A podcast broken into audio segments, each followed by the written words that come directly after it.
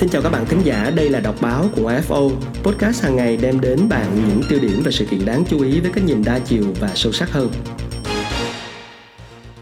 Các bạn thính giả thân mến và tiếp nối cùng với chuyên đề về hậu đại dịch tìm lao động ở đâu, câu chuyện về lao động sau đại dịch luôn luôn là một câu chuyện nóng hơn bao giờ hết. Bức tranh việc làm của công nhân thời dịch là những mảng màu phức tạp. Một số thì về quê tránh dịch, chưa thể quay lại công ty, thu nhập thì bị đứt quãng. Một số khác thì mắc kẹt tại vùng dịch phải nhận hỗ trợ từ gia đình và rất nhiều lao động đang cầm cự bằng tiền tiết kiệm ít ỏi. Chúng ta sẽ cùng đến với một bài viết rất đáng chú ý, một bài phóng sự của nhóm tác giả Thành Lê, Minh Trường, Thái Bá Dũng và Văn Thủy trên à, chuyên đề vấn đề và sự kiện của tờ Tuổi Trẻ cuối tuần ngay sau đây. Trong dòng người lao động ung ung hồi hương từ thành phố Hồ Chí Minh về các tỉnh miền Trung, các vùng quê nghèo ở Quảng Bình, Nghệ An, Hà Tĩnh và Thanh Hóa là những nơi có đông các gia đình dắt díu nhau về né dịch nhất. Về rồi suốt nhiều tháng qua thì họ sống ra sao? Qua con số cách ly tập trung và cách ly tại gia đình thì chúng tôi thống kê được khoảng 500 người đi lao động ở thành phố Hồ Chí Minh, Bắc Ninh, Bình Dương buộc phải về quê tránh dịch đợt này. Từ khi về đến nay thì nhiều người chẳng biết làm gì ngoài các việc vặt trong nhà, chăn nuôi, làm ruộng với quy mô nhỏ. Ông Nguyễn Văn Thọ, Chủ tịch Ủy ban nhân dân xã miền núi vùng cao Kỳ Sơn, huyện Tân Kỳ, tỉnh Nghệ An cho biết, còn anh Nguyễn Công Hưng, xóm đội cung 2, xã Kỳ Sơn cho biết anh cùng với nhóm 10 công nhân xây dựng cùng quê ra Hà Nội làm từ nhiều năm nay. Vào cuối tháng 7 thì cả nhóm buộc phải đón xe về quê vì Hà Nội có dịch. Từ đó cho tới nay, anh và nhiều người chung quanh cũng quanh quẩn với mảnh vườn nhỏ, đám ruộng, không biết làm gì thêm. Giờ chỉ mong sao Hà Nội sớm hết dịch để quay lại làm việc kiếm thu nhập, anh Hưng nói. Còn anh Đỗ Xuân Lân, xóm đội cung 1 cho biết lâu nay anh làm việc ở một doanh nghiệp dạy lái xe tại thành phố Hồ Chí Minh. Chị Huyền vợ anh làm cho một công ty điện tử, hai vợ chồng thuê trọ gửi cho con gửi con cho ông bà để đi làm kiếm tiền về quê mua đất xây nhà. Dịch bùng phát thì họ lại phải quay về quê. Anh Lân cho biết họ và phía doanh nghiệp tại thành phố Hồ Chí Minh vẫn giữ liên lạc, chỉ cần khống chế được dịch là cả hai sẽ vào lại thành phố. Cuối tháng 7, trong dòng người kéo nhau từ phía Nam về miền Trung tránh dịch, chúng tôi đã gặp nhiều người ở các huyện miền núi như là Tương Dương, Kỳ Sơn, Anh Sơn của Nghệ An hay là Hoàng Hóa, Như Thanh của Thanh Hóa, Quảng Ninh, Quảng Bình. Ngày 12 tháng 9 khi liên lạc với những lao động này, chúng tôi nhận được câu trả lời chung là tất cả đang sống dựa vào gia đình ở quê, chờ đợi dịch hết để quay trở về làm việc. Nhưng Bùi Thu Hương, một công nhân lâu năm ở khu công nghiệp à, uh, V6 Bắc Ninh, đợt dịch lần này đã nghỉ hẳn.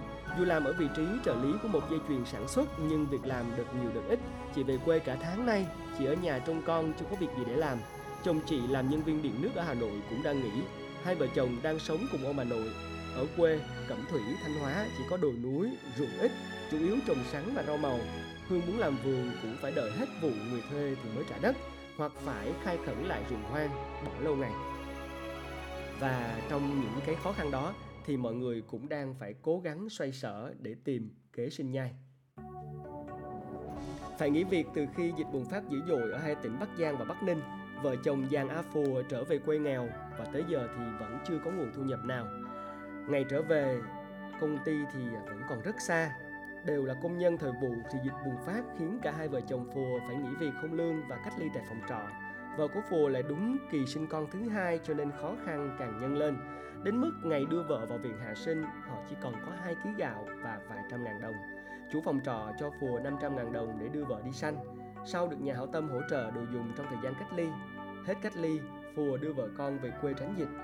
Về quê còn có rau cỏ, ở lại thì tôi không còn đồng tiền nào. Vợ đói ăn thì không có sữa cho con bú phù nói. Nhưng về quê rồi thì họ vẫn còn gian nan. Tới nay đã hơn 2 tháng về quê ở sìn hồ phong thổ lai châu. Vợ chồng phùa ăn chưa đủ bữa. Bữa cơm đủ chất cho vợ cử phùa cũng không thể lo được đầy đủ. Lúa đến cuối tháng thì mới được gặt. Tôi có trồng được một ít thảo dược nhưng chưa bán được. Từ hôm về vẫn chưa làm gì ra tiền. Anh buồn rầu kể. Ông bà nội ngoại đều khó khăn và ở xa, con gái đi học mẫu giáo hết hơn 200 ngàn đồng học phí. Phùa cũng phải vay tiền. Nay tình hình dịch Bắc Giang Bắc Ninh đã ổn. Phùa chỉ muốn đi làm trở lại, nhưng xe khách chưa có chuyến nào chạy. Không biết khi nào mới có xe. Tôi mong đi làm quá. Xùa thở dài. Còn anh Nguyễn Văn Tâm, ở dòng trôm Bến Tre là lao động chính trong nhà. Trước đây tôi làm công nhân bao bì ở Bình Dương Lương mỗi tháng cộng thêm phụ cấp được gần 10 triệu đồng. Giữa tháng 7 năm 2021, khi dịch bùng phát, công ty cho nghỉ việc nên tôi về quê và bị kẹt cho tới nay. Anh Tâm nói, nhà anh có hơn 3 công, tức là hơn 3.000 mét vuông vườn dừa nhưng dịch bệnh nên dừa không bán được. Mọi nguồn thu nhập đều bị mất đột ngột. Cuộc sống của cả gia đình lâm vào khốn khó. Hiện anh sống bằng nghề cắt tóc dạo, giá 20.000 đồng một lần, nhưng cũng có ngày có, có ngày không khách. Và câu chuyện đây cũng chỉ là một trong rất là nhiều những cái câu chuyện khác nhau về những công nhân vẫn đang phải ở lại và đang bị kẹt ở giữa tâm dịch như là chị Bùi Thị Dền và chồng làm công nhân may tại một nhà máy ở khu công nghiệp V Ship của Bắc Ninh. Hơn 15 ngày nay thì họ nghỉ làm ở phòng trọ thực hiện giãn cách xã hội vì công ty may của họ đang tạm dừng hoạt động vì dịch. Cả hai không thể về quê Thái Nguyên vì không có chuyến xe khách nào được chạy giữa hai tỉnh. Vợ chồng tôi phải nghỉ mới đợt dịch vừa rồi. Cả hai còn may mắn vì có lương cơ bản là hơn 4 triệu đồng một người, điều mà nhiều công nhân khác do làm thời vụ thì không có và cũng mắc kẹt tại phòng trọ chị Bùi Thị Thi quê ở Hòa Bình đã làm lâu năm tại khu công nghiệp v và vẫn đang chờ công ty thông báo xem chị có được hưởng tiền lương cơ bản hay không. Chị lo lắng nếu không có lương mà vẫn kẹt lại phòng trọ thì khó trụ được lâu. Ở quê chỉ có hai con đang học cấp 2, chị không về được quê mà tiền thì à, cũng chưa có để gửi về. Sau khi mắc kẹt ở phòng trọ hơn một tháng thì Nguyễn Thị Thu, công nhân thời vụ tại khu công nghiệp Bắc Thăng Long, Đông Anh, Hà Nội đã phải về quê vì không thể cầm cự cho đến khi có việc làm. Vì là công nhân thời vụ nên việc làm vốn đã bấp bênh, mùa dịch lại càng khó khăn hơn. Nếu dịch không bùng phát thì chắc chắn tôi đã ký hợp đồng dài hạn rồi. Một số công ty có ca F0 nên họ không tuyển nữa. Thu buồn rầu chia sẻ. Và mới nghỉ việc thì Thu ở lại phòng trọ với hy vọng sẽ có được việc làm thời vụ. Nhưng việc làm không có lại gặp đợt giãn cách ở yên một chỗ. Hết đợt giãn cách tại khu dân cư trọ thì Thu chỉ còn cách tìm đường về quê Yên Bái. Nếu ở lại sẽ không đủ tiền cầm cự vì giá cả sinh hoạt đều tăng. Chị Bùi Thị Hà quê Tiền Giang làm công nhân tại một khu công nghiệp ở thành phố Hồ Chí Minh. Vừa làm được một thời gian thì công ty có người mắc Covid-19. Ban đầu công ty hoạt động ba tại chỗ, chị đăng ký ở lại làm, nhưng khi dịch bệnh bùng phát, công ty đóng cửa, chị phải ở yên trong nhà trọ hơn 2 tháng nay. Và cũng may là lâu lâu có đoàn cứu trợ xin được bó rau, ký gạo cầm cự qua ngày nên cũng đỡ. Tôi đang nhờ người nhà dưới quê vay mượn gửi lên đây vài triệu để sinh sống. Chị nói và cũng có những người lao động đã không quay trở lại. Đầu tháng 9, những chuyến xe đưa người dân từ thành phố Hồ Chí Minh về các tỉnh miền Tây, miền Trung tiếp nối nhau.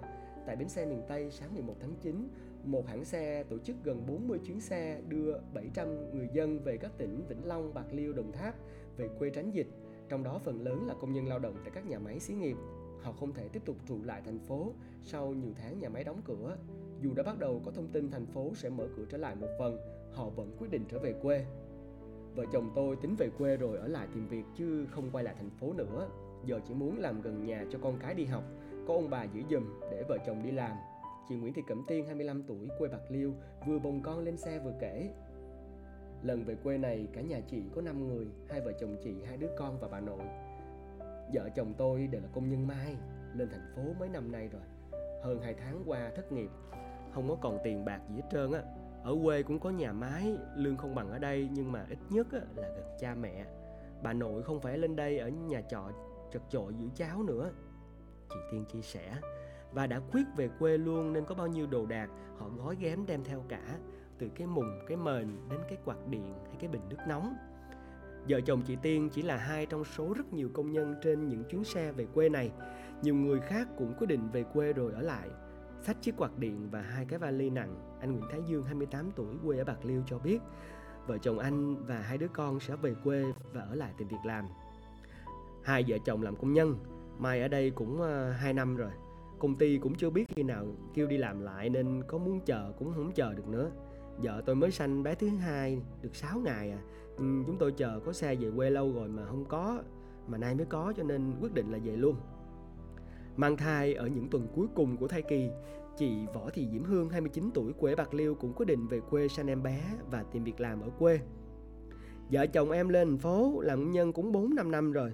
Mấy tháng qua cũng gán chờ đi làm lại để có tiền sanh em bé mà dịch lây lắc hết tháng này qua tháng khác. Về quê sanh có cha mẹ đỡ đần, giờ thành phố cũng biết chừng nào mới hết dịch nên vợ chồng em cũng chưa tính đường trở lên á. Còn chị Trần Thị Kim Thanh, quê dùng trôm Bến Tre là nhân viên trực điện thoại cho một công ty ở quận 7 thành phố Hồ Chí Minh, lương 7 triệu đồng một tháng. Trong một lần về quê giải quyết công việc gia đình thì dịch Covid-19 bùng phát.